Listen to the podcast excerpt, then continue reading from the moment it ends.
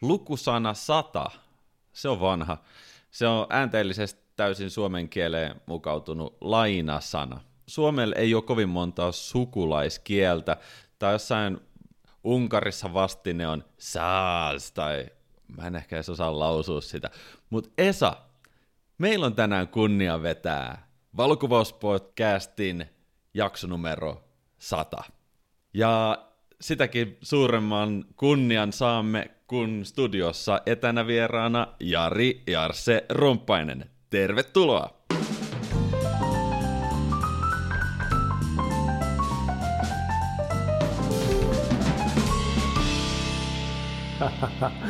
kiitos, kiitos. Joo, en tiedä. Hieno, hieno totani, läppä Esalla, Esalla kyllä käsittämätön muisti, että jostain jaksosta tyyliin 14, vai milloinhan se heitti läpäällä ig mulle viestiä. Ja tota, niin se muisti vielä. Että oli... Siitä on varmaan aika kauan aikaa. Joo, tätä on paisuteltu kyllä hetken aikaa tässä, että noin mitä 85 jaksoa, 86 jaksoa tässä on odoteltu tätä hetkeä. Ja nyt tämä tapahtuu, meidän piti saunoa, mutta tota, tässä nyt on tietty maantieteelliset esteet tässä pohjilla, mutta me ollaan Joonaksen kanssa suunniteltu road trip tuonne maaliskuun puoleen väliin, ja nyt tässä kohtaa edetään helmikuun loppupuoliskoon, niin otetaan sitten pienet saunasetit erikseen ja sellainen uusinta vierailu sitten. Miltä tällainen kuulostaisi? No siis ihan, ihan loistavalta, mutta hei, jakso 100, niin sehän on Esa ollut alustasti mukana ja Joonas tuli jossain 50 paikkeilla, olisiko ollut messi. Niin hei, suuret onnittelut, mahtavaa duunia jätkiltä. Tämä on niinku, mähän on täällä tämmönen kiertävä narri, mutta tota, niin, äijät on painanut kovaa duunia hei valokuvaukseen eteen. Et, et, ihan, ihan loistavaa kyllä. Onneksi olkoon. Kiitos todella paljon. Ja mietittiin just näitä meidän kuuntelijamääriä. Isossa mittakaavassa tämä 120 000 kuuntelua ei ole oikeasti kovin kova luku, mutta sitten kun mennään pienen mittakaavaan, niin jopa tuhat rupeaa tuntuu jossain. Tonni on aina, tiedätkö tonnin seteli, tonnin ilme, tonnin plehat. Kyllä se, ja sitten kun sulla on niin kuin sata kappaletta näitä tonneja, niin onhan se nyt mageeta. Viimeisen viikon aikana kävi niin, että kaksi eri tyyppiä tunnisti mut ää, tuolla ihan jossain julkisissa paikoissa ja mä saatoin olla sit äänessä, koska ne tuli kysymään, onko sä se Joonas Linkolla siitä podcastista? Sitten mä menin vähän hämilleen, että no, joo, kyllä mä se on. Kiitti, kiitti, kiitti, riitti. Mitäs tässä? Hehe. toisen kanssa juteltiin todella pitkät pätkät. hän oli just innostunut tekemään ensimmäistä yhteistyötä yhden suomalaisen kaupungin kanssa, ja sitten mä vähän siinä brainstormailin hänen kanssa, että miten tämä homma etenis ja minkälaisia asioita tulee yhteistöihin ottaa huomioon. Tota, toisen kanssa jäätiin saunan lauteilla vähän vaihtamaan kuulumisia ja joo, mulla oli tosi mukava itse asiassa tällainen otettu olo siitä, että tuolla oikeassa maailmassakin tunnistetaan valokuvauspodcastin ääniä. Mutta tota, näistä äänistä meitä eniten nyt kiinnostaa kumminkin Jari teikäläisen ääni, ja siksi sä oot tänään vieraana. Haluaisitko sä lähteä tähän jaksoon vastaamalla kysymykseen, hei, kuka sä oot ja mitä sä teet? Ja ennen kuin mennään siihen, niin mä oon miettinyt tätä pitkään, ja mulla on ollut pien, pienmuotoinen debatti mun tyttöystävän kanssa. Onko se Jarse vai Jarkke? Joo, siis tuohon on pakko tarttua heti tuohon Esa-juttuun, koska tota, Äh, tässä viime aikoinakin on kuullut tätä virheellistä lausuntotapaa Jarkke. Se on ehdottomasti Jarsse ja äh, pari vuotta sitten oli juttu Lapin kansassa, jossa luki suluissa toimittaja kirjoitti, että laus huom, lausutaan Jarsse. Ja se oli mahtava. mahtava. Että tota, tässä nyt itse asiassa, tuossa oli muutama lehtijuttu nyt tuoreeltaan, niin unohdin sanoa toimittajalle, että hei, se on tärkeää sinne juttuun laittaa. Mutta tota, Öö, joo, Joonaksen kysymykset, kuka mä oon, niin tuossa olikin muuten hauska, että jätkä on yhtäkkiä se valokuvauspodcastin Joonas. Niin kuin itse tuossa neljä, viisi vuotta sitten, kun Insta- Instagramiin tota, meni sisälle ja katsoi Joonas Linkola, että huh huh, en tiedä mitä sulla oli silloin seuraajia, mutta sitä katsoi, että tämä on, tämä on kova jätkä, että hienoja kuvia jo silloin ja tota, valtavasti seuraajia, niin tota, nyt, jos sä jonkun silmissä ootkin valokuvauspodcastin Joonas Linkola, sille uusi hattu päähän. Että tota... Jep, näin se muuttuu. Joo, Mut... Joo, tä, tämähän sataa niinku ihan tä, täysin vaan podcastin laariin. Tässä ratsastetaan Joonaksen maineella nyt iso ja kovaa. kyllä, kyllä, kyllä, kyllä. Joo, mutta tota, kuka mä oon? Tätä voi lähestyä niin monelta kantilta, mutta lähdetään vaikka sillä liikkeelle, että mä oon tällainen ranualainen, se on tärkeä voitti. Ää, tällainen huru-ukko fiilistelijä, ehkä se on niinku, se on niinku yksi. Ää, ja ennen kaikkea fiilistelijä. No, sitten tota, vielä tälläkin hetkellä on myös opettaja. Ja jos puhutaan niin valokuvauksesta, niin se on silleen kohtalaisen merkittävä juttu, että okei, mä kuvaan paljon, mutta totta kai se vaikuttaa tähän valokuvausjuttuun. Mä oon valokuvauksen harrastaja ja videokuvauksen harrastaja, mutta tässä muutaman vuoden aikana niin se on lipsunut erinäisten sattumien kautta siihen, että välillä ihan niin kuin vakavissaankin tulee kuvailtua firmoille. Ja se, että kuka mä oon ja mitä mä teen, en mä tiedä, se on niin moniulotteinen kysymys, mutta tota, mä haluan, että kuuntelijat muistaa, että mä oon tota, niin, lupsakka fiilistelijä Ranualta. Se on niin se ykkösjuttu. No niin, se, se tuli, pitkän kauan kautta, mutta se oli hyvin kiteytetty. Ja täytyy muistaa vielä se, että se on myös Jarsse, ei Jarkke. Tuohon vielä lisäyksenä se perään. Mä oon kerran käynyt morjastaa sua siellä Ranualla ja tota, silloin mentiin moottorikelkalla johonkin läheiselle rannalle, missä oli tämmöinen tulipaikka. Mukana oli myös valokuvaa ja kollega Krista Ylinen. Sitten sulla oli siinä jotain tuotteita mukana, avasit repun ja se oli vähän niin kuin olisi tiedätkö, avannut jonkun aarresalku, että sieltä löytyi niin kuin, ties mitä ihmeellisintä tota, kuvattavaa ja mä mietin, että tässä on varmaan niin kuin, tää on varmaan tämmöistä tota, multitaskingia, että pystyy samaan aikaan tekemään tosi monta asiaa ja mä oon aika vakuuttunut siitä, että sä oot tainnut onnistua, koska viimeisimpänä sun nimi on nimenomaan ollut lehdissä – haluaisitko vähän paljastaa, että mitä tässä on oikein päässyt tapahtumaan? Joo, siis, siis tota, on nyt oltu medioissa ihan tota, Amerikkaa myöten ja siis ei se, ei se tarvinnut kuin se yhden ää, revontuli videon täyskuulta, mikä tuossa tammikuun 4. ja 15, 15 päivän välissä oli tota, ja niin, yksi video tuuppasin kaikkiin somekanaviin ja niin kuin, se oli siinä, että tota, sit, se olikin hullua, kun mulla, mä muistan, että mä niin perjantai-lauantaina kuvasin, ja sitten mä lauantaina heräsin ja jossain vaiheessa rupesin katselemaan niitä klippejä, otin kuvia ja videoita, sitten rupesin katselemaan niitä klippejä siinä iltapäivällä ja sitten tota, olisiko viiden klipin kohdalla katsoa, että no vois ton heittää someen ja ei mitään, leikkasin päädyt kohilleen ja se oli niin vähän kontrastia lisää ja tota, klippi someen, mä heitin sen Instagramiin, sitten mä parin tunnin päästä huomasin, että no heitetään nyt Facebookiin ja, ja tota, sitten olisiko seuraavana päivänä heitin vielä, olisiko linkkari heittänyt ja sitten olisiko sitä seuraavana päivänä muistin, että ai niin, mullahan piti Twitteri tili, tai mä olin perustanut sen joulukuun alussa, se oli unohtunut saman tien ja sitten mä heitin sen maanantaina Twitteriin ja tota, maanantaina olisiko ollut, että alkoi tulla puheluita, niin kun mä katsoin, että ihme suuntanumeroita, että varmaan tai huijauspuheluita ja sammutteli, se en vastannut ja nakkeli vaan pois. Sitten mä katsoin, kun puhelin jossain vaiheessa Kalifornia, mä että mm, no joo, antaa mennä. Ja sitten oli kohta New York ja silleen mä tota, ajattelin jo siinä vaiheessa, että ihan mielenkiintoinen, että mitähän tuossa ollut. Ja sitten laitto, tuli sähköpostia ja, ja niin, ti, joo, unohtu ehkä, ehkä tärkein mainita, että mä etin silloin koska lauantaina se myös TikTokiin, jossa silloin tyyli melkein 30 miljoonaa näyttökertaa sillä videolla. Ja tota, en mä tiedä, se vaan lähti sille nyt ehkä vähän alkanut meininki rauhoittua, mutta ekat päivät oli sille, että joka kanavassa ihan järkyttävästi näkyvyyttä ja viestiä ja sähköpostia ja kaikkea. Sille sitä vaan katteli ja otti puhelimen ja päivitti ja ei, niin kuin, ihan epätodellinen fiilis, mitä tässä tapahtuu. Sitten tota, jossain vaiheessa tajus, että hei, että miksi mä jätin puhelinta jo matkasta, ettei jaksa.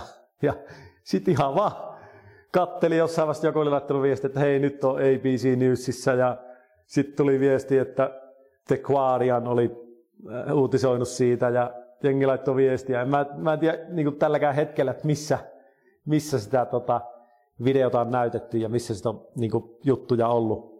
Mutta tota, se lähti niin sanotusti lapaasesta, että sitten jossain vaiheessa muutaman viikon viiveellä niin kotimaan medioista on tullut niin kuin muutamia haastatteluita ja tällaisia juttuja, että ihan, ihan crazyä, en mä tiedä, mitä tota... Halu, haluaisitko paljastaa tämän reseptin? Mä veikkaan, että aika moni suomalainen on kuitenkin jo nähnyt tämän videon, mutta mitä, kerrataan nyt vielä kuitenkin. Mitä siinä tapahtui ja miksi se oli niin haipin arvoinen?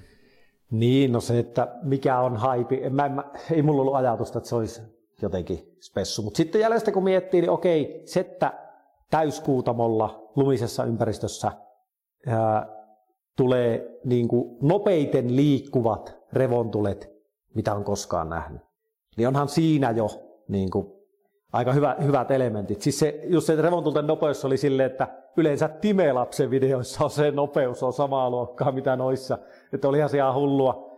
Ja tota, en mä tiedä, siis varmaan sitten se, että siellä on sälli hiihtämässä, jo, jätkät tietää valokuvan, että siellä on sälli hiihtämässä, se tuo mittakaavaa, okei, kamera kääntyy, saa vähän sellaista niin kuin enemmän vielä perspektiiviä, näkökulmaa, siinä on niitä tosi kivoja rakennuksia. Itse asiassa, joo, mä siinä edittivaiheessa, mä heitin aluksi siihen video niin kuin warp stabilizeri, tuolla jätkät tietää, sen lisävakautuksen.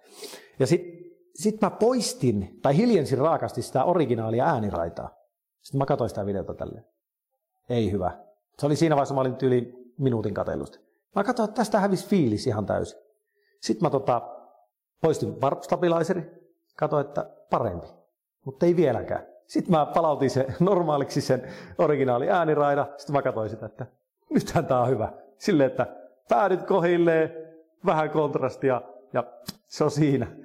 Et tota, en mä tiedä. Et tällä reseptillä pitää lähteä tekemään niinku reelsejä ja TikTokia tulevaisuudessakin. Mä voisin kuvitella, että tämä on niin sanotusti ajoituksellisesti uniikki tilanne, näitä ei viittisi lähteä ehkä kovin monelle asiakkaalle myymään, että no hei, tässä olisi tällä tämmöinen energiapatukka, juu mä teen tästä semmoisen täyskuutamolla tota, revontulta alla makeen riilsi. Saattaisi olla, että voisi mennä pari vuotta tai niin. parikymmentä vuotta, että tulee vastaavanlaisia olosuhteita, ellei sitten ole sitä kärsivällisyyttä tosiaan niin odotella ja tota, seurata tilanteita ja säitä. Joo, tässä on sitten myös se, mitä me ollaan Joonaksen kanssa puhuttu, että mikä, mikä on niin sosiaalisessa mediassa trendaavaa, niin tavallaan se, että jos vähän koitaan editoida sitä, vähän lisätä jotain musiikkia tai ottaa alkuperäiset äänet pois, niin just se, että ollaan siinä autenttisessa tilanteessa, että sieltä kuuluu lumihangessa niitä askelen ääniä tai hu- huudetaan, että kaikilla on siika, tai ja, mitä ja. ikinä se onkaan siinä tilanteessa, niin tä- tästä päästään siihen, että autenttinen matsku toimii. Tosi mielenkiintoinen pointti ton tota, videon vakaajan kanssa jälkikäteen digitaalisesti Premieres asennettava Warp Stabilizer tota, tosiaan osaa laskea kyllä mahdollisimman tarkkaan, mutta niin se vaan voi olla, että jos kamera on esimerkiksi kävelytilanteessa heilunut tosi paljon ja siihen iskee digitaalisen vakauttimen päälle, niin siitä voi kadota aika paljon fiilistä. Ja tässähän nimenomaan huomaa, että se on vapaalla kädellä kuvattu. Siinä ei ollut mitään miljoonan euron rigiä, missä olisi joku automaattinen robotti osannut pyörittää sitä tosi smoothisti. Ja sille ei ollut ihmisille mitään merkitystä, vaan koko se niin kuin, niin kuin mä sanoin, että se haipin arvo, har, arvo siinä, se on ollut se idea, eli hiihtäjä kuutamossa ja ajoitus on niin kuin, että on kirkas taivas ja tulee ne revontulet, että jos sä olisitkin ollut siellä tuntia myöhemmin, niin sitten tota, voisi olla, että lopputulos näyttäisi aivan erilaiselta. Kyllä todellakin, ja tota, itse asiassa mä oon jo sitä mieltä, että se kameran pieni heiluminen siinä, niin se itse asiassa voi lisätä jopa sen niin kuin autenttisuutta ja sitä todentuntoa siinä. Vähän pystyy paremmin asettumaan sinne, että se liian clean ei, se ei vaan niin kuin toimi. Että. Tota, millä ihmeen kameroilla tollasia voi tehdä? Että mä veikkaan, että sä et ole millään kymmenen vuotta vanhalla perunalla saanut tätä aikaiseksi. Joo, siis kyllähän niin yleensä ylipäätään pimeällä videon kuvaaminen vaatii aika paljon laitteelta, että tota, ei itse asiassa kovin montaakaan laitetta vieläkään ole tolleen kuluttajahintaa, eli tyyli alta 10 tonni, no sanotaan alta 5 tonnia, mm. joilla pystyisi niin kuin kuvaamaan videota pimeässä. Ja tota, niitä on useammalla merkillä, mutta siis kyllähän, niin kuin, jos puhutaan valokuvaustermeillä, niin aukko ihan maksimi 1.8 tai ehkä 2.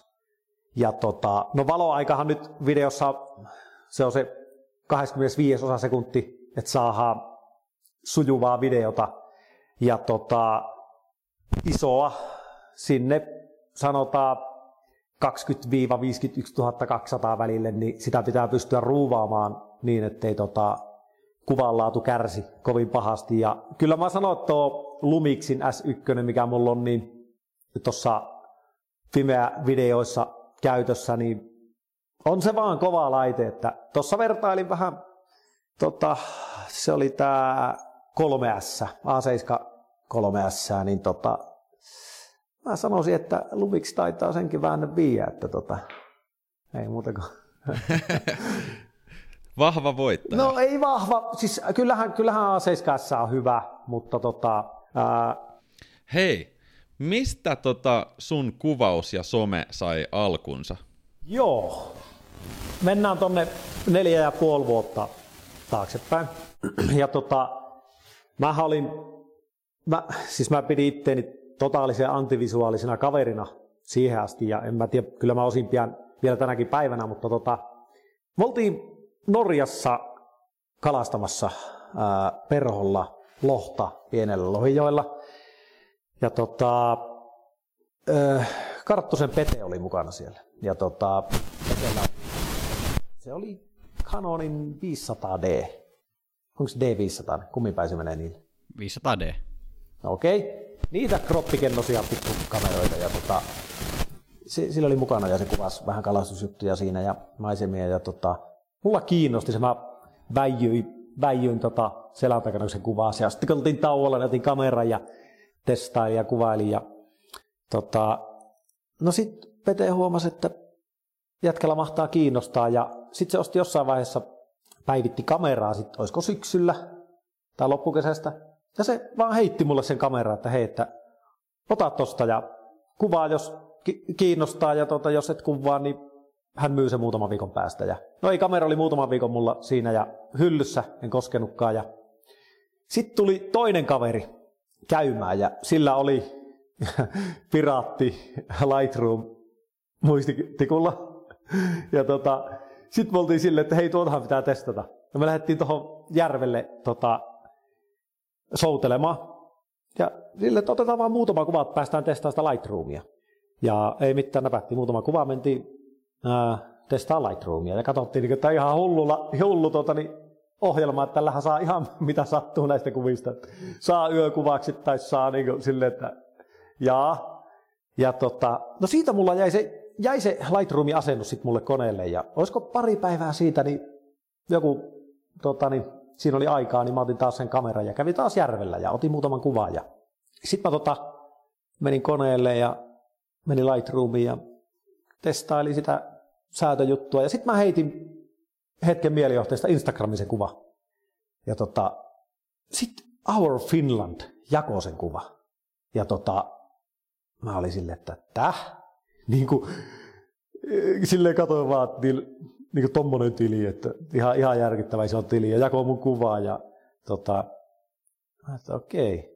Mä en tiedä, se varmaan vaikutti siihen, että mä otin taas sen kameran ja lähdin kuvaamaan. Jäljestäpäin mä oon tajunnut, että just silloin, onko se nyt 2017, en mä osaa laskea, mutta tota, niin, silloin oli niin kuin huikein ruska, mitä on niin kuin ollut. Että se pysyy puussa se ruska niin tyyliin yli kuu, varmaan puolitoista kuukautta. Se vaan pysyy ja pysyy, oli ihan tyyniä päiviä niin kuin ja tota, monta viikkoa. Ja tota, niin, niin, sit, okei, ihan vaan innostuin puhtaasti sitä kuvaamisesta. Ja no sitten se ruska tippu ja käytiin joku reissu Kuusamossa vähän konttaista kuvattiin ja olisiko käyty Myllykoskella ja tota, tai tuollaisia niinku helppoja tunnettuja kohteita. Ja, ja tota, sitten mä muistan vielä joulukuun alussa, törmäsin johonkin yhteen ranulaisen kuvaajan tuossa ja ää, puhuttiin siinä, mä olin silleen, että joo, että kattelee nyt, että vuosi, vuosi pari, niin sitten mietin, että ostanko paremmat laitteet ja tota, se oli niinku just niitä kuuluisia viimeisiä sanoja, että siitä niinku, sit tuli lunta ja niinku, onhan, onhan tämä talavi täällä, niinku, no Joonas on ilmeisesti nytkin, onko se vielä jossain pohjoisessa päin? Ei, mä oon tässä pari päivää Helsingissä, ah. pitää katsoa pyykit pestä. Okei, okay, no niin, äitille pyykit pesemään. niin tota, joo, siis ää, tuli lumi ja sitten katsoi niitä omia kuvia, että nämä on oikeasti ihan kohtalaisen hienoja. Ja tota, sitten mä vaan, se, se, niinku se liekki vaan syttyi ja voimistui ja mä luin internetistä kaikki mahdolliset jutut niinku teknis, siis näistä tekniikoista, teknisistä asioista, mikä linssi, mikä laite. Ja sitten mä olin, olisiko tammikuun puolivälissä, mä tilasin Nikon D750 täyskennosen ja tyyli joku 70-200 se f2.8 ja siihen jonkun 14 millisen laajiksen, taisi olla Samyangia ja, ja tota, mä tilasin, mä olin luojan kiitos, mulla oli kova taistelu se Instagramin kanssa, että alanko mä laittaa sinne kuvia, No kohta tuli uusi taistelu, että alanko mä käyttää hashtagia, että jengi ajattelee, että tuo olevina joku valokuvaaja. Ja sitten tuli se, että voinko mä laittaa, voinko mä laittaa englanninkielisiä tekstejä. Ja tota, niin, niin, sitten mä niin kuin, joka kohdassa mä niin kuin, oli silleen hetken aikaa sille, että hmm, oikeastaan miksi mulla kiinnostaisi pätkääkään, mitä muut ajattelee. Aina mä pysähdyin miettimään, sit mä taas olin, niin no, että kelle mä elän täällä, että, tota, että antaa mennä vaan. Ja ja tota, sitten mulla oli, si, siinä oli joku kuva vuodenvaihteen seuvussa, joka niin sai valtavasti näkyvyyttä. Siinä vaiheessa mulla oli englanninkieliset tekstit ja hashtagit, niin tota, sai valtavasti näkyvyyttä. Ja mulla pomppasi seuraajamäärä ja sitten tuli muutama hääkeikkakutsu. Ja se oli se, että mä raskin tilata sen kamerat. Mä, että hääkeikkaa on kolme keikkaa tulossa, että mä niillä rahoilla saan niin tuota ja tuota. Ja mä laskin siinä. Ja tota, se eka vuosi oli kyllä niin kuin, mä innostuin lajista, no siis kertoo ehkä mun luonteestakin siinä mielessä, että olen mä innostunut aika monestakin muusta asiasta tässä elämäni aikana sille aika palaavasti, mutta tota, ää, tosiaan kaivoin kaiken mahdollisen, mitä on niin tietoa löydettävissä suomeksi ja englanniksi ja sitten tota, kuvasin todella paljon ja,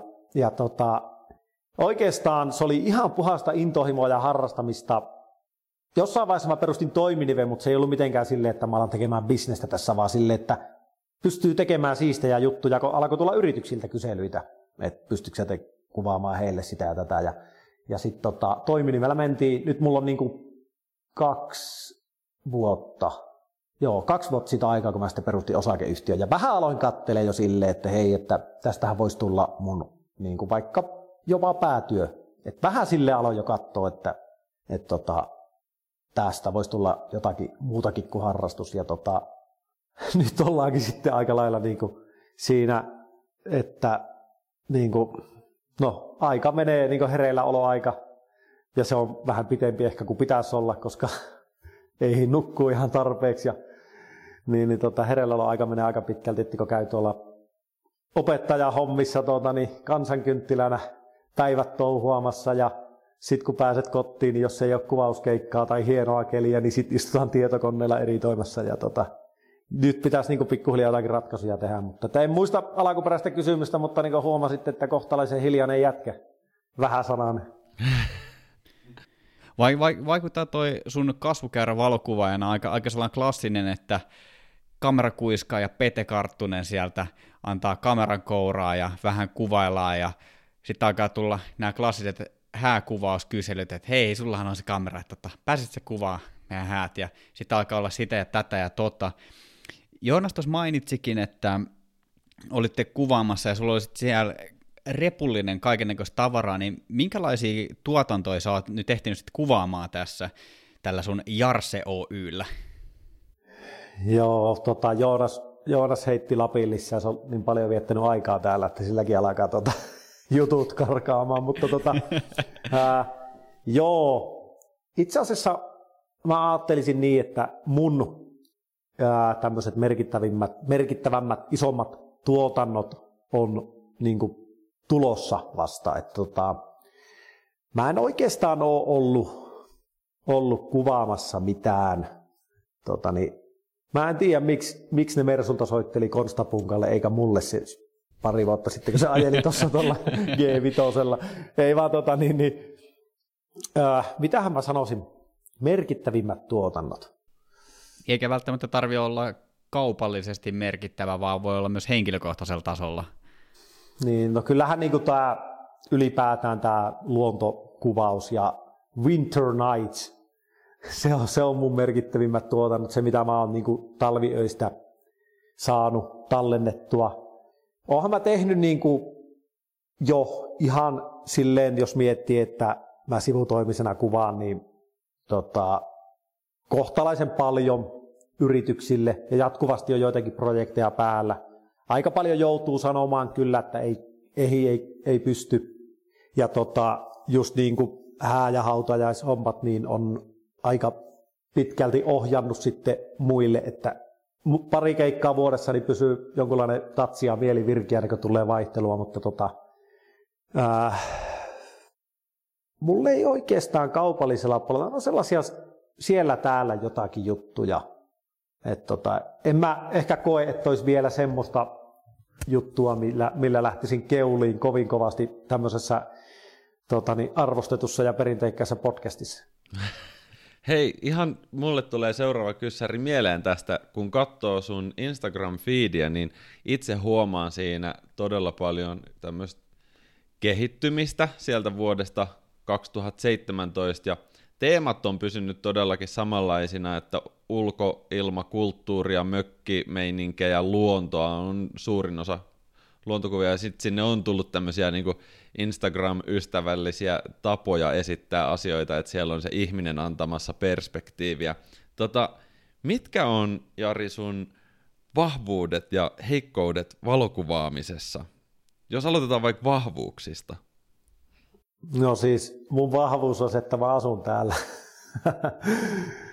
Sä asut tota, pelipaikoilla. Siis, niin, kyllä, kyllä. Tästä on aika hyvä, hyvä tota, niin, tosi viime aikoina ei olisi tarvinnut kovin paljon ranuolta lähteä mihinkään.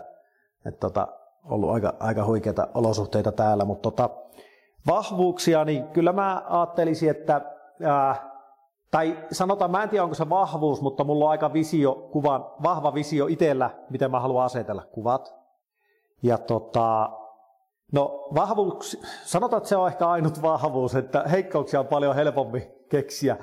Et tota, no, yksi mun unelmista on se, että mä haluaisin saada mahdollisimman niin kuin, hienoja kuvia mahdollisimman vähästä ja mahdollisimman pienestä.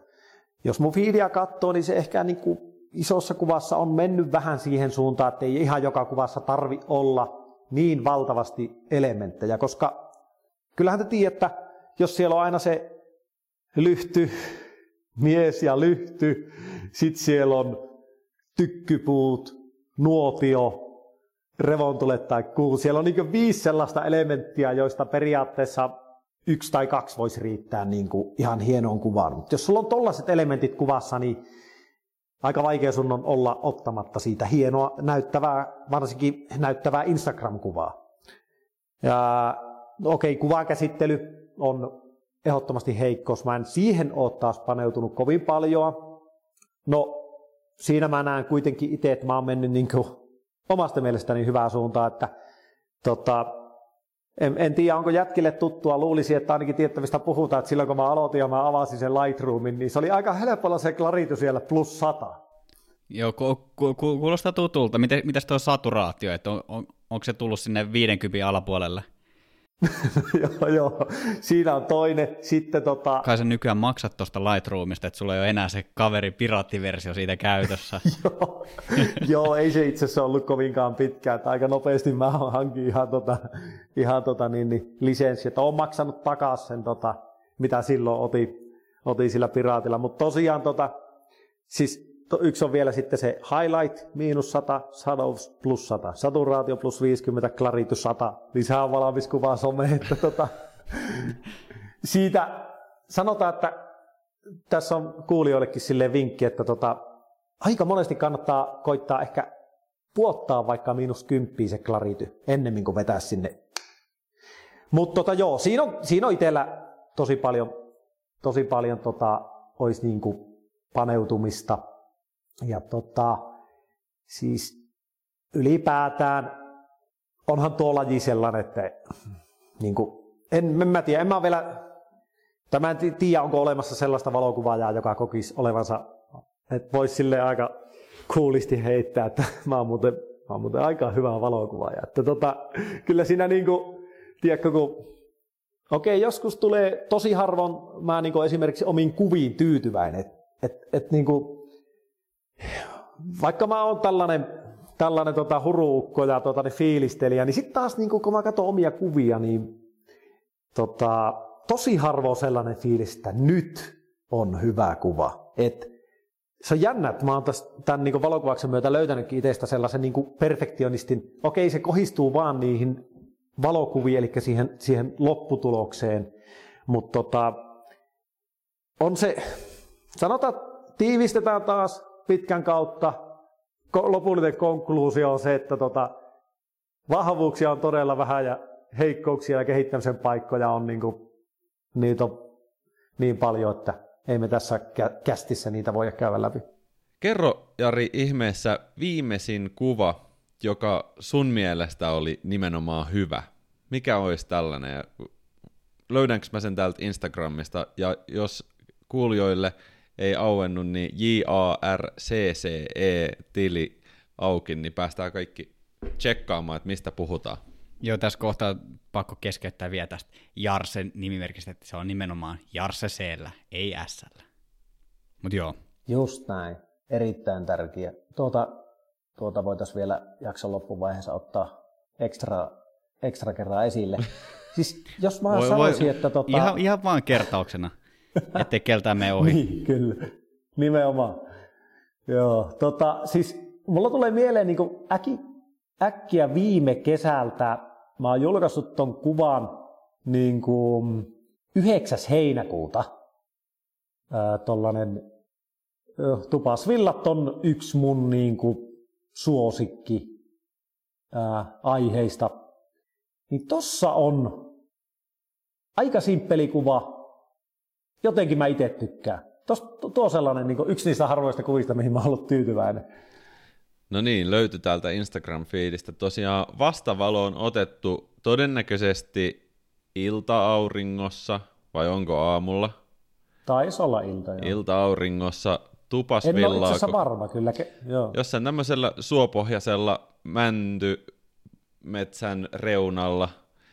Tupasvilla on enemmän kuin silmä pystyy käsittämään. Toi on kyllä ihan sikamagee kokemuksellisesti myös, jos pääsee joskus kävelemään tämmöiselle Tupasvilla-alueelle. Erityisesti siis siellä Pohjois-Pohjanmaalla ja siitä pohjoisempana niin on mahdollista löytää semmoisia suurempia. Mä oon löytänyt Etelä-Suomestakin jotain mielenkiintoisia spotteja, mutta ne on aika harvassa kumminkin, että, että varmasti Ranualla päin alkaa olla tuota pelipaikat myös Tupasvilla bongailuun. Ja hyvät on bokehit, varmaan ehkä kuvattu jollain, veikkaisin 200 millisellä 2.8 ja pysty formaattiin. Joo, nimenomaan pysty ja pystyy ehdottomasti. Mutta joo, oli 70-200 ne oli ja varmaan millä jäkin ulkona aika paljon ja aukko aika iso. Että, totta, tuossa on jotenkin sitä ajatusta siitä, että niin kuin vähemmästä saisi sais nättiä. Mutta sitten taas en mä revontulista henkilökohtaisesti halua ottaa kuvaa, jossa näkyy vaan taivas. Niin, eli sulle on myös merkityksellistä se, mitä siinä etualalla tapahtuu tai on. Onko siinä joku kokemassa sen tilanteen. Nyt ainakin näissä sun viimeisissä tuotoksissa näiden revontulialla, niin siinä on lähes poikkeuksetta ihminen tai joku asia, mikä muistuttaa ihmisestä, esim. talo, joka on ihmisen rakentama. Kyllä. Tota, Mikä on parasta valokuvaamisessa? Ensimmäinen helppo kysymys. Tota, ihan ehdottomasti parasta on ne hetket, mihin valokuvassa on mut vienyt. Just ne ihan käsittämättömät valoolosuhteet ja, ja, ja fiilikset. Kyllä, tää oli, tähän voi vastata lyhyesti. Joo, mä ajattelin kommentoida tuossa äsken, mutta ei eh, ehdit vastaamaankin tuohon Joonaksen kysymykseen, että se, että se liikut aika paljon tuolla luonnossa, että, että siinä tavallaan siinä ulkona olemisessa on varmasti jotain taikaa, että et sä pelkästään Instagramin takia menetä yöuniasi, että sä seikkailet ja metsästät niitä revontulia. Edelliseen kommentti vielä, että tässä ollaan aika oikealla jäljellä, että valokuvaaja menee aika kovaa vauhtia perseedellä puuhun, jos sitä pysähtyy miettimään, että nyt mä oon tyytyväinen tähän mun työn jälkeen ja nyt ollaan niin siinä, mitä mä haluan tehdä. Toki voi olla sellaisia hetkellisiä pysähdyksiä siihen, mutta valokuvaajana mä ainakin henkilökohtaisesti koen, että mä en ole koskaan valmis ja tavallaan aina on jotain löytää niitä omia heikkouksia, miten pystyy kehittämään sitä omaa toimintaa ja kuvaamista ja sitä, miten haluaa ilmaista itseään valokuvaajana. Mulla on tähän sellainen erilainen tulokulma. Mä katoin superinspiroivan YouTube-videon viikko takaperin. Tota, Matti Haapoja, tällainen suomalastaustainen tubettaja, joka tekee mahtavia pätkiä nimenomaan valokuvaamisesta, filmien tekemisestä.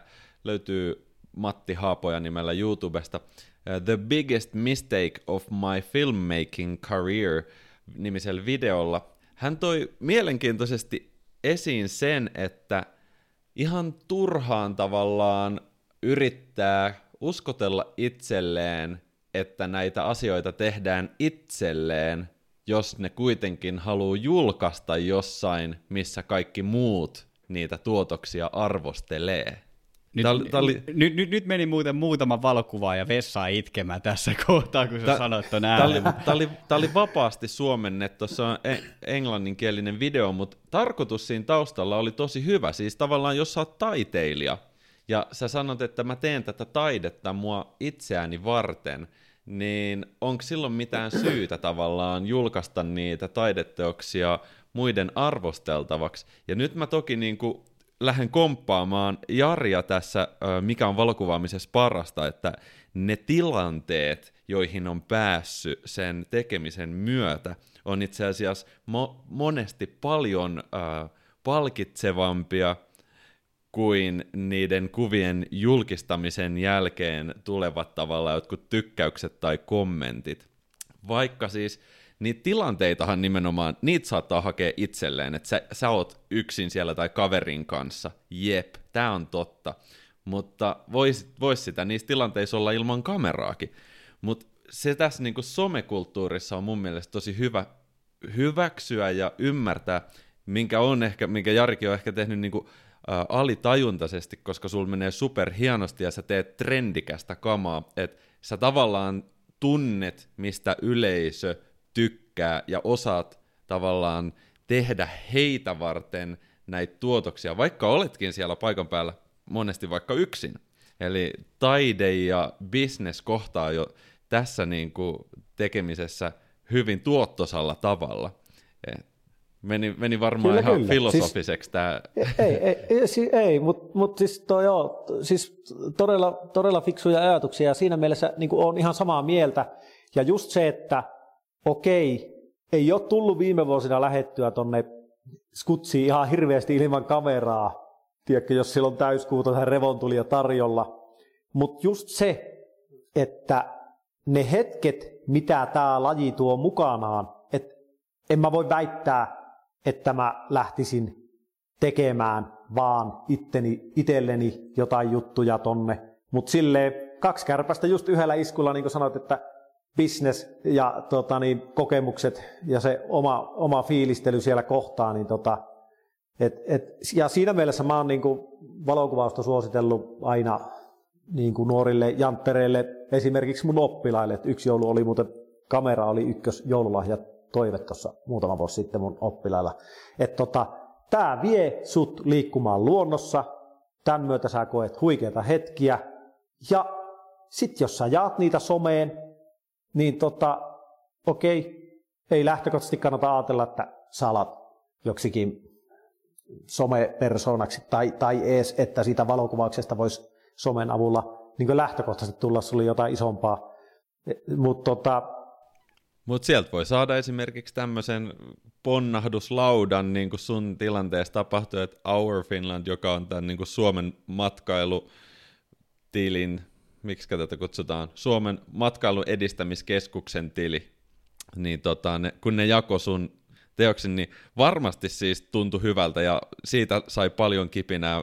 Itse asiassa sen huomaa, kun on hostattu tuota Outdoor Finland-kanavaa nyt en tiedä kuinka monta vuotta, mutta nimenomaan, että tämmöiset pienemmät tilit jaksaa alkaa panostaa tosi paljon heidän tekemiseen, kun ollaan siellä annettu heille vähän semmoista boostia. Sitten tulee Just hyvä näin, fiilis. Joo. Ja nimenomaan, ja tota, Esa, saat kohta taas puheenvuoro, kun me tota, pistet, ei anneta sulle suuvuoroa, mutta tota, niin, niin, ää, just se, että tota, just se Our Finlandin jako silloin, mä olin mä pidin itteeni totaalisen antivisuaalisena kaverina. Sille, että jos joku tommonen tili näkee mun kuvassa jotakin, miksi ne postais, niin se pisti vähän sellaista ajatusta pyörimään omassa päässä, että hetkinen, että voisiko musta niin kuin, tulla, voisinko mä oikeasti ottaa enemmänkin asiallisia valokuvia. Että kyllä mä luulen, että niin kuin teki Outdoor Finlandin tilillä, niin olette oikeasti saanut aika mon, monelle niin kuin ison boostin tuohon hommaan. Ehdottomasti. Ihan loistavaa.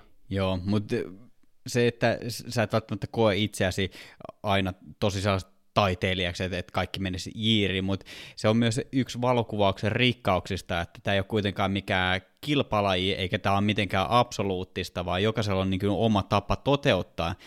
To- toki teknisesti voidaan sanoa, että jos joku valokuva on ihan roskaa ja se on epäonnistunut, jotkut henkilöt voi vetäytyä jo, vetää jonkun taiteilijakortin hihasta, mutta näin lähtökohtaisesti. Tota, mitä jos me mentäisiin aikakoneella takaisin sinne hetkeen, kun Pete antoi sulle sen kanonin, niin millaisia vinkkejä sä antaisit nyt sille Jarselle, joka sai sen kameran käteen silloin? Hyvä kysymys. On, mutta ei ole, ja eikä ole taaskaan helpoimmasta päästä, mutta tota, siis mun, koska mä oon sitä mieltä, että mulla ainakin jäi näkemättä, niin kuin, kuinka hieno luonto täälläkin on, ennen kuin mä aloin kuvaamaan. Niin kyllä mun vinkki on se, että seuraa säitä ja me ulos sen kameran kanssa silloin, kun on niin kuin, no, kesäöinä, täyskuulla, kesällä ja talvella. Auringon nousuja ennen kaikkea, kyllä nousut on vaan kovempi juttu. Pyri niihin hetkiin, kun luonto niin kuin on parhaimmillaan ja kauneimmillaan. Ja ota se kamera mukaan ja yritä kuvata. Se fiilistely on niin kuin, mulle ainakin valokuvauksessa ja ne hetket on niin kuin, tosi iso juttu. Niin tavallaan silloin saa, pääsee kokemaan niitä fiiliksiä. Okei, ei välttämättä saa aluksi parhaita kuvia, mutta se tavallaan se, se tekninen puoli siinä kehittyy nopeasti. Sitten tota, kyllä niin kuin itse ekat vuoden pari, niin kyllä mä tosi paljon katsoin muiden kuvia. Ja silleen mietin, Joonaksen kuvia, Joonaksenkin kuvia katteli ja silleen niin kuin mietti, että miten hän tommonen. Sitten sä meet sinne, siis todellakin ekan kahden vuoden aikana lähin tyyliin jotain kuvaa, mitä olen nähnyt somessa, niin katsoin, että miten hän tuo ottaa, tuo otettu, koitetaan ottaa samanlainen. Silleen, okei, okay, kun puhutaan luonnosta, niin että sä kahta samanlaista kuvaa saa, mutta sä siinä joudut hakemaan niitä asetuksia ja testaile, ei se tällä putkella näköjään onnistu, laitat jonkun lyhyemmän putken tai pitemmän putken.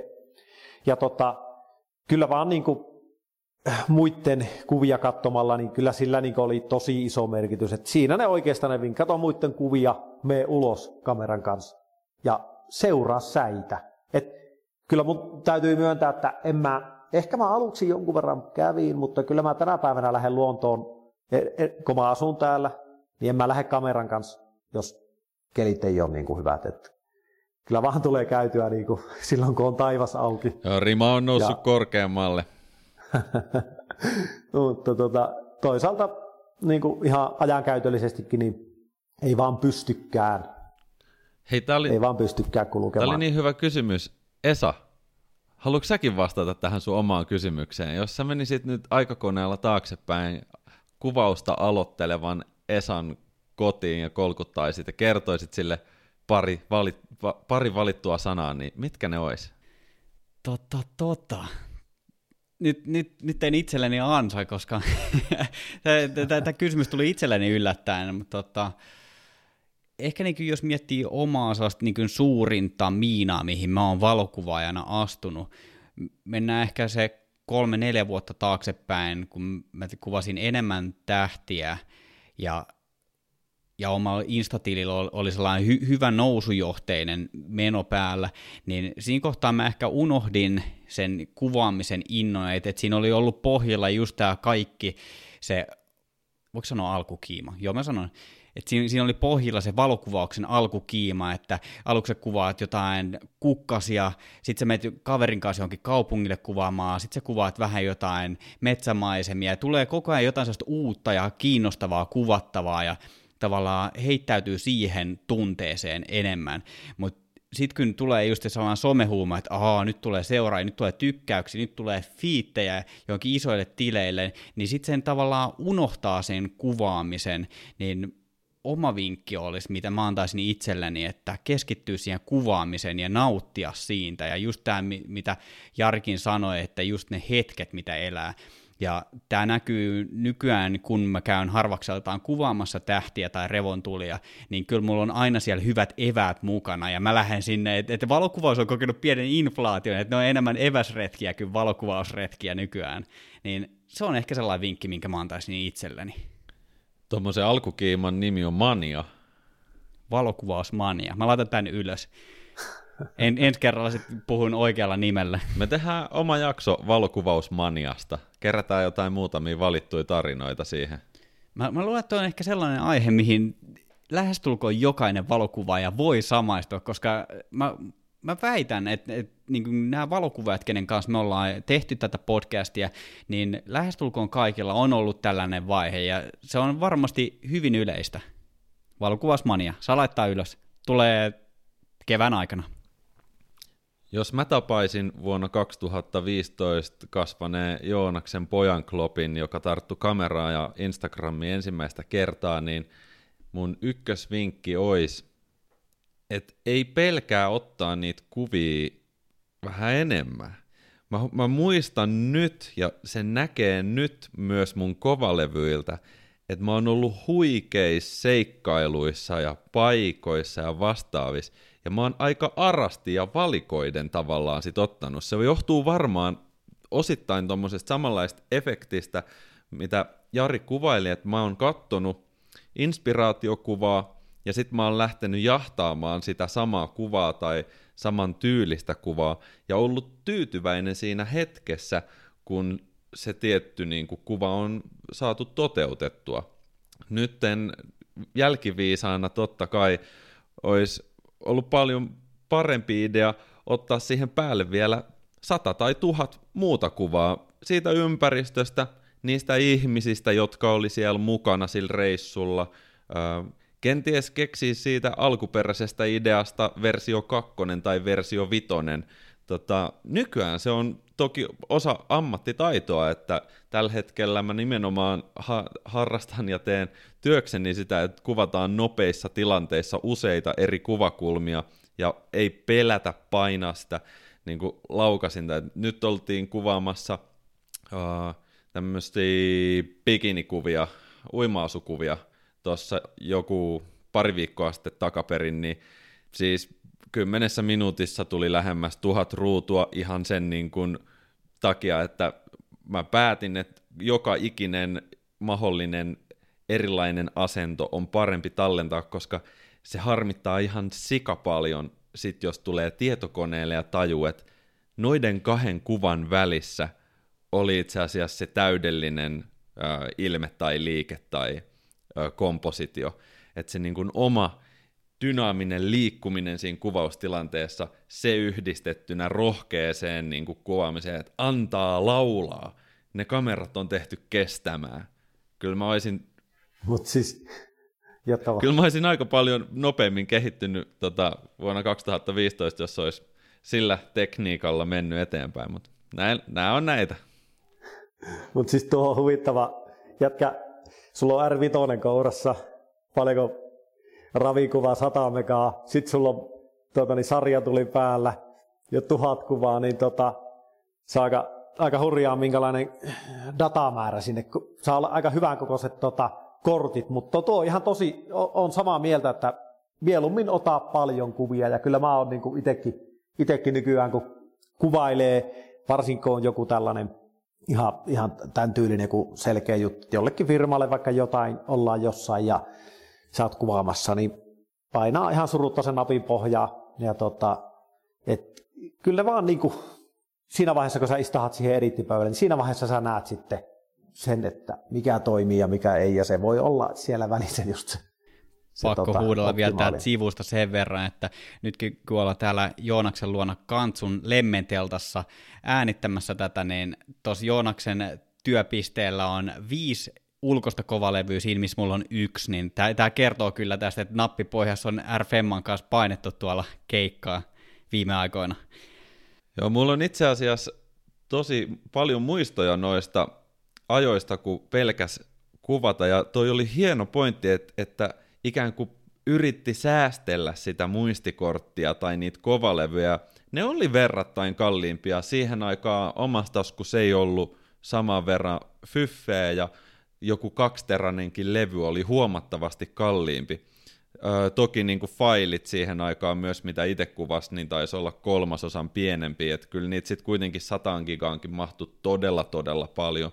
Nytten kävin ostamassa eilen verkkokaupasta öö, kaksi tällaista lasien oranssia, kaksi terasta levyä, ihan vaan sen takia, että on kaksi uutta levyä, jotka lähtee niin kuin messiin reissuun ja ne ladataan täyteen siinä reissun matkan varrella ja sitten voi tulla kotiin ja katsoa sitten, että mitä pistetään backupiin niistä ja mahdollisesti toisen käyttö jatkuu. Eihän noin niin kaksiterraiset levyt, nehän maksaa joku 100 euroa. Sehän on yhtään mitään, jos tarkoitus on tehdä tästä niin kuin bisnestä. niin, moni hukkaa tuon verran kuukaudessa rahaa. Nykyään ei pääse enää baariinkaan. Tavallaan siis toi 100 euroa saattoi olla niin kuin, tiedätkö, useampi vuosi sitten joku pitkä baariilta. Niin, mä nauroin ihan tismalleen samaan tässä, kun tota, alettiin äänittää tätä jaksoa, niin tota, mä tilasin meille kuormalavallisen champagnea. Ne ei valitettavasti tullut tänne perille, koska nyt korona-aikana kaikki on pitänyt kotona bileitä niin paljon ja juhlistanut mit, kuka mitäkin vähäpätöisiä asioita, niin kaikki on aina champagnea, niin se oli, se oli nyt tota, champagnet loppu, niin tällä kertaa tyydyttiin Joonaksen klassikkodrinkkiin raparperi vissyyn, eli jäisiä vissyn jäisiä raparperin paloja ja vissyä päälle, niin sillä mentiin tänään, mutta tota, pointtina se, että kovalevyt on edullisia. Oste, oste, ostetaan niitä reilusti ja tota, kuvataan paljon. Niin sanotusti filmi on halpaa digiaikana. Hei Jari, meillä kaikilla on jonkin sortin idoleita. Ketkä on sinun idoleita? Sä ehdit tos, nimittäin antaa noissa sun vinkeissäkin sen, että vähän katsoa mallia niiltä muilta kuvaajilta, niin ketä sä olet seurannut? Ketä sä oot kopioinut? Niin kuin sanoin jo tuossa, että kyllä Joonaksen kuvatkin tuli tota tutuksi ja toki niin kuin konsta kuvia ja siis Punkan konsta. Olisiko, olisiko Linkolan konstakin siihen aikaan ollut aktiivisempi, kun minä aloittelin niin tuolla Instagramissa. Ja tota, tota, mä en nyt niin kuin mulla ei oikeastaan, mä en hirveästi ulkomaalaisia, ne oli aika lailla suomalaisia ja nämähän oli näkyviä sällejä tuolla Insta, Instagrammerissa, niin, niin tota, kyllä ne ehkä siinä on, mutta tuohon niin kuin silleen vähän, vähän jatkona tähän aiheeseen, että tota, se on siis hauska, että alkuun tosi paljon kattelikuvia, lähti sitten testaa ylipäätään tuli sellainen käsitys siitä, että mikä on teknisesti mahdollista. Että kun somessa näkee, siis aika moni, mä oon aika monelle ollut auttamassa just sen ensimmäisen kameran hankkimisessa. Ja sitten tulee kysymään, että miten tällaisia kuukuvia saa, missä on tota, maisema hieno ja kuu siellä valtava. Että hei, nämä on, nämä on niitä kuvia. Nämä on tehty fotarilla ja tota, sitten jotain drone-kuvia, missä on iglukylä ja hienot reposet siellä taustalla sille, että no lähdepä koittaa, lähdepä koittaa Mavikilla ottaa reposkuvia sille, että joo, tuo oli sellainen sivu, sivujuonne, mutta siis tässä nyt kun tuli puheeksi, niin itse asiassa sanoisin, että viimeisen parin vuoden aikana ei ole tullut enää katsottua silleen muiden kuvia. Tavallaan jotenkin, kun sä kuvaat, alkuun to, ehdottomasti kannattaa katsoa, sitten sulla alkaa muodostua joku sellainen oma ajatus siitä, miltä sä haluat, että se kuva näyttää. Ja, ja tota, nyt kun miettii, niin itse, no sanotaan, että ainakin viimeisen neljän viikon aikana se tuli video hässäkä myötä, mutta jo, jo tässä niin kuin sanotaan viimeisen vuoden aikana, niin ihan hirveästi ei niin kuin itse somea kuluttamaan. Et ei hirveästi katso, olisi ihan hauskakin enemmän kuin olisi aikaa, mutta tavallaan jo äh, niin kuin, kiireiden takia niin ei hirveästi ole ehtinyt edes katella muiden kuvia, mutta tavallaan ei ole ehkä kokenut että niinkään tarvetta siihen, että jotenkin, jotenkin niin kuin ehkä just pyrkiikin miettii itse, että tulisi vähän omaan näköistä juttua ja tota, joo, mutta kai mä vastasin kysymykseen. Kaksi Linkolaa ja kaksi Konstaa mahtu tolle listalle, että a- aika mon- monotoninen lista, mutta otetaan se vast- vastaan avosyleen, että siellä on kolme, kolme kovaa nimeä kyllä, että mitkä tuli. Ja, tota, mitäs tulevaisuus tuo tullessaan? Me juteltiin tuossa ennen kuin me alettiin äänittää tätä, niin sä oot tällä hetkellä sun autotallissa ja sä mainitsit, että se on myös sun verkkokaupan varasto. Et mikä homma, että alat, Oletko kuunnellut tämän meidän business-idea-jakson ja sä oot nyt alkanut painaa omia kalentereita ja printtistudiot on siellä vai me, mitä tulevaisuus tuo tullessaan? Joo, siinä onkin, tota, siinä onkin tota, sille haastava kysymys ja niin kuin ylipäätään tuo kalenterijuttu, niin, niin kuin oikeastaan iso osa mun tekemisistä, niin se lähti siitä, että mun seuraajat somessa – Kyseli tyyliin kolme vuotta sitten eka kerran, että saako sun kuvista kalentereita. No, sitten kaksi vuotta sitten taas.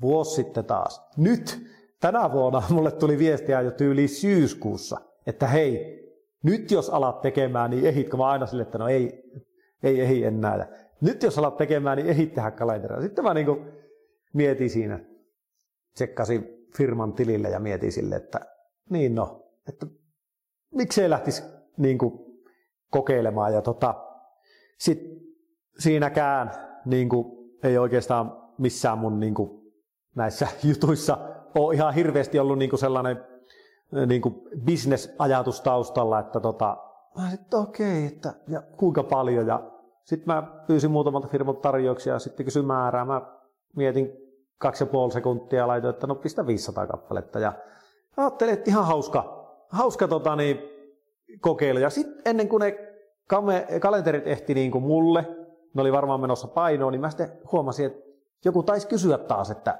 no entä kortteja? No sitten mä valitsin tyyliin viidessä minuutissa kahdeksan kuvaa ja tota, että no pistetään vielä 508 kortin niin kuin joulukorttinippua siihen, että tota, pääsee vähän testaamaan. Ja okei, tässä kohtaa niin kalenterit alkaa olla aika lailla mennyt niitä jäi muutama kymmen tyyli, että aika, aika hyvin opti, vaikka mulla jäi kyllä niin koko homma vähän, niin kuin, mulla oli, mä kirjoitin jossain vaiheessa sähköpostin valmiiksi, jonka mä lähettäisin niin kuin Lapin tällaisille matkailufirmoille, Et, ja itse asiassa muutama ottikin myyntiin, myyntiin ja osa ihan niin kuin omasta aloitteesta. Et kaikki oikeastaan otti, kenen kanssa tuli aiheesta, niin kuin tuli juttua. Mutta markkinointi sakkas, mä en saanut ikinä lähetettyä sitä valmiiksi kirjoitettua sähköpostia kellekään, mutta tota, ei, silti päästiin, päästiin aika hyvin niistä ja, ja kalentereita on nyt, nyt maailmalla. Sen, sen, sen takia sun täytyy rakentaa itsellesi uusi autotalli, että et, otetaan nyt kulisseissa, oliko nyt vähän Lapin lisää, että se parikymmentä jäi myymättä? ei, ei, ei niitä kyllä ei tuolla niitä autotallissa näy. ei niitä oikeasti ole tota, ei niitä oikeasti ole, ole montaa, montaa kymmentä. Ehkä, no Lapin lisää, ehkä 40 voisiko olla. Okei, okei. O, o, o, tota, ostetaan se. Tosi makea juttu. Sitten, no mitä muita sit, haaveita? Tota, niin, niin, no ei siis, Joonas näkee tuonne, en tiedä näkeekö Esa, niin tota, sit ihan taas kokeilumielessäni äh, kuuden kuvan juliste-sarja, tollasia vähän sisustuksellisimpia, sisustuksellisempia, maltillisia sävyjä. Ihan uusi alue itselle. niin tota, julistesarja on nyt, niitä, niitä on itse asiassa, sain omaankin verkkokauppaan, joka on kyllä edelleen kesken ollut kohta puolitoista vuotta vaiheessa, mutta toimii jollain tavalla. Sitten tota, niitä tuli tuohon, tohon, tota, on veke, vekeillä myynnissä, siis tota, niin ranualainen tällainen, varmaan olette kuullutkin, niin tota, huonekalufirma. Niin, niin tota, okei, nuo nyt on lähinnä sellaisia, että tosi niin kuin mielenkiintoista nähdä, että miten tollainen bisnes toimii, siitä saataisiin oppia. Verkkokauppahomma mulla ei missään vaiheessa ollut niin ajatus, että mä tekisin sillä bisnestä, että enemmänkin sellainen, että okei, mä lähdin nolla osaamisella rakentaa sitä verkkokauppaa, mä en ole koskaan tehnyt mitään sellaista. Mä rakensin WooCommercella, WordPressillä ja WooCommercella sen sivuston ja sitten nämä tuotteet niin enemmän sellainen, että taas niin kuin, kun tekee erilaisia juttuja, niin oppii asioita. Ja tota, ää, no niin sitten kuvaamisen saralla, niin joo, kyllä video niin kuin jotenkin on alkanut kiehtoa enemmän, että still-projekteja niin, niin kuin tosi mielellään teen tosi erilaisia. Oli se sitten niin kuin tuotekuvausta, tai sitten tuossa kuvasin jossain vaiheessa tällaiselle jätefirmalle semmoista monenlaista kuvastoa. Sitten hyvä käydä muutamat häät ja hautajaiset vuoteen kuvaamassa. Siis haaveena on kuvata niin kuin tosi monipuolisesti sekä videoita että stillejä ja tota, totta kai isompia projekteja isoille firmoille. Varmaan kaikilla on sama haave. Ja tota, mutta ylipäätään niin kuin, kuvata monipuolisesti, kehittyä henkilökohtaisesti monilla eri osa-alueilla ja päästä tekemään siistejä juttuja. No joo, tuo monipuolisuus tuossa jo tulikin, että haluan tehdä vaihtelevia, en halua jumittaa mihinkään yhteen, yhteen kuvaamiseen osa-alueeseen, että tuotekuvista henkilökuviin ja tuotevideoista tällaisiin tarinallisiin videoihin ja tota, miksei joku dokumentaarinenkin juttu olisi, olisi hauska tähän niitäkin. Ja no, kuka nyt ei Mersun G5 haluaisi ajella ympäri Skandinaviaa ja kuvailla samalla Mersulle vähän mainosmatskua. Lenskarilla tuosta Rovaniemeltä Saksaa hakemaan autoa ja sitten ajella sitä Suomen läpi aluksi Lappiin ja sitten Jäämerelle ja Norjan rannikkoa puutella pikkuhiljaa tuonne etelään, etelään päin ja Tanskan kautta takaisin Saksaan ja, ja sille. No ylipäätänsä olen miettinyt näitä hommia sille enemmän oppimisen kautta. että en ole oikeastaan mitään tehnyt niin kuin helpoimman kautta. Tuossa tuosta verkkokaupasta, jota ettiin puhua, niin esimerkiksi se, että lähdin tekemään sitä niin kuin tavallaan, voisi sanoa, että haastavimmalle alustalle, vaikka helpompia olisi ollut tarjolla. Esimerkiksi Tosin kadun sitä nyt ja tuota vieläkin tarvisin jonkun proon apua, että saisi sen viriteltyä niin viimeisen päälle. Mutta tota, onhan tämä niin valokuvaamisen kenttä ylipäätään, niin onhan tämä niin, siis valokuva tai valokuvaajana, videokuvaajana, markkinointi, gikkinä toimiminen, niin onhan tämä niin, niin massiivinen alue ja tarvii niin hurjasti erilaisia taitoja, yrityksen pyörittäminen, ylipäätään, digimarkkinointi, somemarkkinointi, tekstisisältöjen tuottaminen, kommunikointi yritysten kanssa, muiden yhteistyökumppaneiden kanssa, niin onhan tämä, kyllä tässä niin täytyy olla melkoinen moniosaaja. Ja kyllä mä valokuvauspodcastin ansioksi luen senkin, että yrittämistä on käyty läpi tosi niin monelta kantilta. Tosi monelta kantilta. Ja tota, on ollut kyllä pitkään tarkoitus lopettaa tämä testailu ja kokemusten hankkiminen ja keskittyä ihan siihen ytimeen niin kuin bisneksenkin kannalta. Mutta rehellisesti täytyy myöntää, että ei sitä oikein mitään tullut. Että kyllä sitä jotenkin löytää itsensä tekemästä sellaisia projekteja, mitkä tuntuu niin hyvältä kaikin puolin ja se kommunikointi on sellaista miellyttävää ja on sellainen fiilis, että hei, että nyt mun tekemistä arvostetaan ja, ja mielellään se työosuus saa olla niin kuin, kyllä haastava ja mielellään siinä saa olla jotakin uutta, että joutuu ihan uusiksi miettimään, miten tästä, tästä saa sellaista materiaalia, mikä niin kuin, toimii. Ja tota, no, kyllä se tuntuu, että jo, Joonas on tässä, tässä mielessä aika lailla valovuoden eellä, eellä meikäläistä. Että sieltä saattaisi jotakin tipsiä olla, olla tota saatavissa. Katsotaan. Sitten yksi juttu, oikeastaan ainut mitä mä mietin, mietin tässä, kun ennen, ennen tätä nauhoitusta. Tuossa olen miettinyt ja huomannut ja tälle, että valokuvauspiirissä on kyllä tosi paljon hyvää fiilistä ja itsekin on valokuvauksen kautta tutustunut ihan huikeisiin tyyppeihin ja aivan huikeita kohtaamisia tuolla luonnossa ja tota niin, niin, valokuvaajien kanssa helposti joku kolme-neljä tuntia pystyy juttelemaan, vaikka jos koskaan nähnytkään eikä tunne ihmistä, jos tietää vaan, että se on valokuvaaja.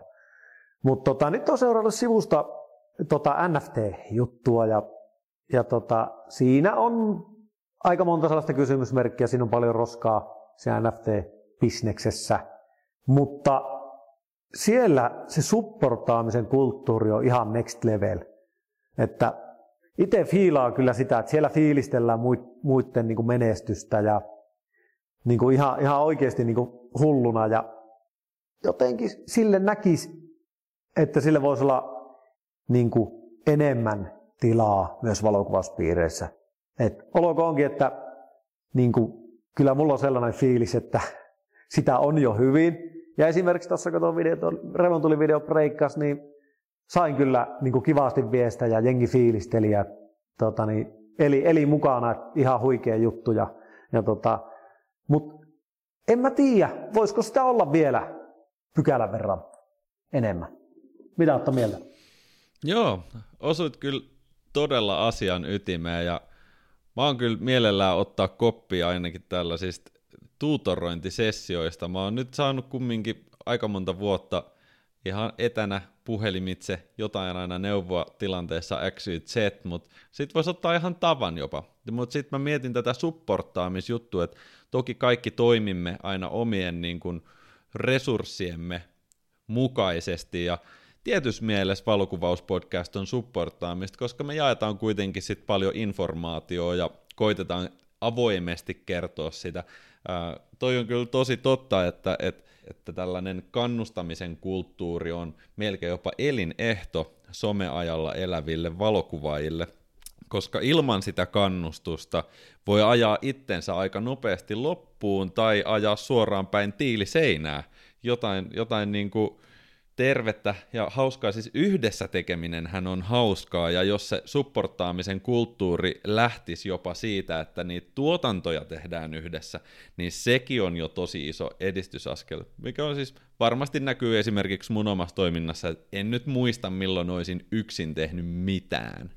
Joo, Joonaksella on kyllä, jos et sä itse ole siinä kuvassa, koska sä olet itse oman somefiidisi mallina monesti myös, mutta sulla on sitten muita henkilöitä, niin tavallaan se on jo kahden kauppaa, mutta useimmiten siinä taitaa olla sitten vielä vähän useampiakin tyyppejä mukana, niin mä oon ihan samaa mieltä, että mitä enemmän siinä on sitä porukkaa ja kun tehdään yhdessä, se on, se on myös se suola siinä, että tehdään yhdessä, että se, se ei ole ainoastaan, että saadaan ehkä isompia tuotantoja, vaan pystytään niin opastamaan, auttamaan, jeesaamaan niitä kavereita, niin se on mun mielestä todella hienoa, ja omalta osaltani tässä kohtaa, kun sadatta jaksoa painetaan, niin tässä on jokunen vinkki jaettu matkan varrella. Toivottavasti kuuntelijoille on jäänyt jotain myös mieleen näistä jutuista. Ja me saadaan aika paljon Instagramin puolella viestiä siitä, yleensä jos joku sanoo, että me saadaan aika paljon viestiä Instagramin puolella, tarkoittaa, että sieltä on tullut yksi kommentti, mutta nyt käsi sydämellä mä voin sanoa, että noin kerran viikossa joku uusi kuuntelija on löytänyt valokuvauspodcastin ja sitten sieltä tulee se kommentti, että on saanut tosi paljon hyviä vinkkejä ja ahminut niitä jaksoja yksi toisensa perään ja se, se on jotenkin hienoa kuulla näin kahden ja puolen vuoden taipaleella, että, että että sieltä on niin todella moni pystynyt ammentamaan itselleen oppeja, ja jos tämä on se, miten mä voin tuoda niin tälle suomalaiselle valokuvausyhteisölle, niin olkaa hyvä. Tä, tässä se on. Sata jaksoa tehty ja sata jaksoa on vielä tulossa ainakin. No ka- ei mennä asioiden edelle, katsotaan kuinka kauan tätä nyt tehdään, mutta ei, ja tämä nyt ei ole mikään sellainen, että tässä on mitään lopet- lopettamispuheita. Mä kaivan itselleni äärimmäisen syvää kuoppaa täällä tällä hetkellä. Mutta Esa ei, manifestoi. Se on, se on just näin, tota, ähm, nyt saattaa siellä tota, Ranuan koulun rehtorilla ottaa vähän vatsan pohjasta, kun mä kysyn tätä sulta, Jarse, että mikä olisi sellainen juttu, joka työntäisi sut sen reunan yli, että sä lopetat ne opettajan duunit ja alkaisit tekemään täyspäiväisesti valokuvaajan duunia. No se on semmoinen vartin konsultointisessio bisneksen pyörittämisestä meikäläisen kanssa, niin kyllä sillä lähtee kunnalle kirje, että saadaan Jarista yr- täyspäiväinen yrittäjä. No huh, huh, nyt lähti Esa ampumaan kovilla. Eihän se oikeasti kaukana ole. Kyllähän tässä kiikun kaakun, kiikun kaakun keinutaan. Ja aika moni meinasi, että tuo revontulivideo haippi niin oli varmaan se viimeinen niitti. Mutta että kyllä tässä ihan iisisti otetaan ja katellaan, että katellaan rauhassa mitä konkreettista tuokin haippi tuo tullessaan. Et kyllä mä näen, että tässä niinku taloudellista potentiaalia on. No, yksi tilikausi niinku takana ja sille ihan niinku asiallinen, asiallinen niinku sivutoimisena. Ja tota, vielä huomioiden se, että aika moni juttu on tehty, tehty sille oppi edellä eikä niinkään business edellä. Mutta tota, kyllä se Vartti Joonaksen kanssa voisi oikeasti olla merkittävä, että tota, fiilistelystä vähän tavoitteellisemmaksi tekemiseksi ja ehkä tota, se leivän hankkiminen pöytään niin voisi niinku, vois niinku tota, olla varmemmalla pohjalla, mutta että taas tullaan siihen, että ei mikään ole niin tärkeää kuin hyvä fiilis. Mutta joo, vaatishan se toki niinku omaa aktiivista markkinointia. Tätä asti kun ei ole tullut, ei ole oikeastaan pystynyt aktiivisesti ole, olemaan asiakkaisiin, potentiaalisiin asiakkaisiin yhteydessä. Että ihan muutaman kerran on itse ollut aktiivinen. On ollut sen verran selviämistä ihan näissä, näissä tota, mitä on tullut asiakkailta minun suuntaan ja jonkun verran joutunut ei ota sanomaan niissäkin, että ei vaan niin kuin, jos nyt vuorokaudessa on mullakin vaan se 24 tuntia ja siitä, siitä se neljä, viisi, mielellään kuusi seitsemän tai kahdeksan tuntia jopa pitäisi nukkua, niin tota, ei, ei niin kuin, tällä, tällä systeemillä ei juurikaan enempään pysty, mutta että jos täyspäiväisenä alkaisi tekemään, niin tilanne muuttuisi aika täysin. Miten muuten kestääkö vettää näin pitkiä puheenvuoroja? En tiedä, miten tämmöinen hiljainen taiteilija sielukin tällä innostuu. Puolitoista. Joo, minähän kuuntelen teitä yleensä juoksulenkillä ja kato aina lenkille lähtisi, että jes, lyhyt jakso, lyhyt lenkki, vaan nyt taitaa tulla vähän pitempi lenkki. Joo, t- t- tässä kohtaa voidaan antaa Joel Forsmanille äänimerkki, että jakso nyt puolessa välissä. Et nyt, nyt, nyt on aika kääntyä takaisin. Joo, kyllä jakso sen pitää olla pitkä. Ei se saa alle. Se puolitoista tuntia on ihan hyvä tavoite. Ja hei, otetaan vielä kiinni tuohon Esan manifestiin, niin kuin Joonas mainitti, niin tota, jätkät on jakanut kyllä ihan huikean määrän tietoa valokuvauksesta ja monesta sen eri osa-alueesta. Ja itse on tovi jo tehnyt tätä juttua, mutta silti on saanut tosi paljon hyvää informaatiota omaan kuvaamiseen ja yrittäjyyteen, hinnoitteluun ja monenlaiseen ihan niin kuin valokuvaamiseen teknisesti ja, ja oliko siellä jakso jopa tota, ö, valokuvien varastoinnista ja organisoinnista ja siis, siis ihan, ihan niin kuin, ja sitten puhumattakaan mielenkiintoista vieraista, että on ollut kyllä hauska kurkata silleen, kun kaikki vieraat on somessa tullut vastaan, niin äärimmäisen mielenkiintoista on ollut kuulla niitä tarinoita siellä takana ja niitä ajatuksia ja fiiliksiä, että tota, ihan, ihan huikea juttu. Ja voi vaan kuvitella, että kuinka paljon tämä on antanut sellaiselle kuvaajalle, joka on vielä siinä valokuvausmaniassa Registered Trademark by Valokuvauspodcast, niin tota, maniavaiheessa olevalle kuvaajalle, että et tota, hei, valtavan suuret onnittelut ukoille ja mahtavaa duunia tämän meidän hienon lajin hyväksi. Hei, näihin sanoihin meillä on kunnia päättää valokuvauspodcastin sadannes jakso. Jari Rompainen, kiitos todella paljon, että sä pääsit etästudioon vieraaksi. Esa, kiitos huikeasta duunista ja painetaan nyt kerran stoppia, koska seuraavaksi ruvetaan äänittää jo 101. Joo, ei muuta kuin tuota, laitetaan turbovaihde silmään ja hypätään sinne seuraavalle sataselle ja seuraava jakso on 101 dalmaattialaista.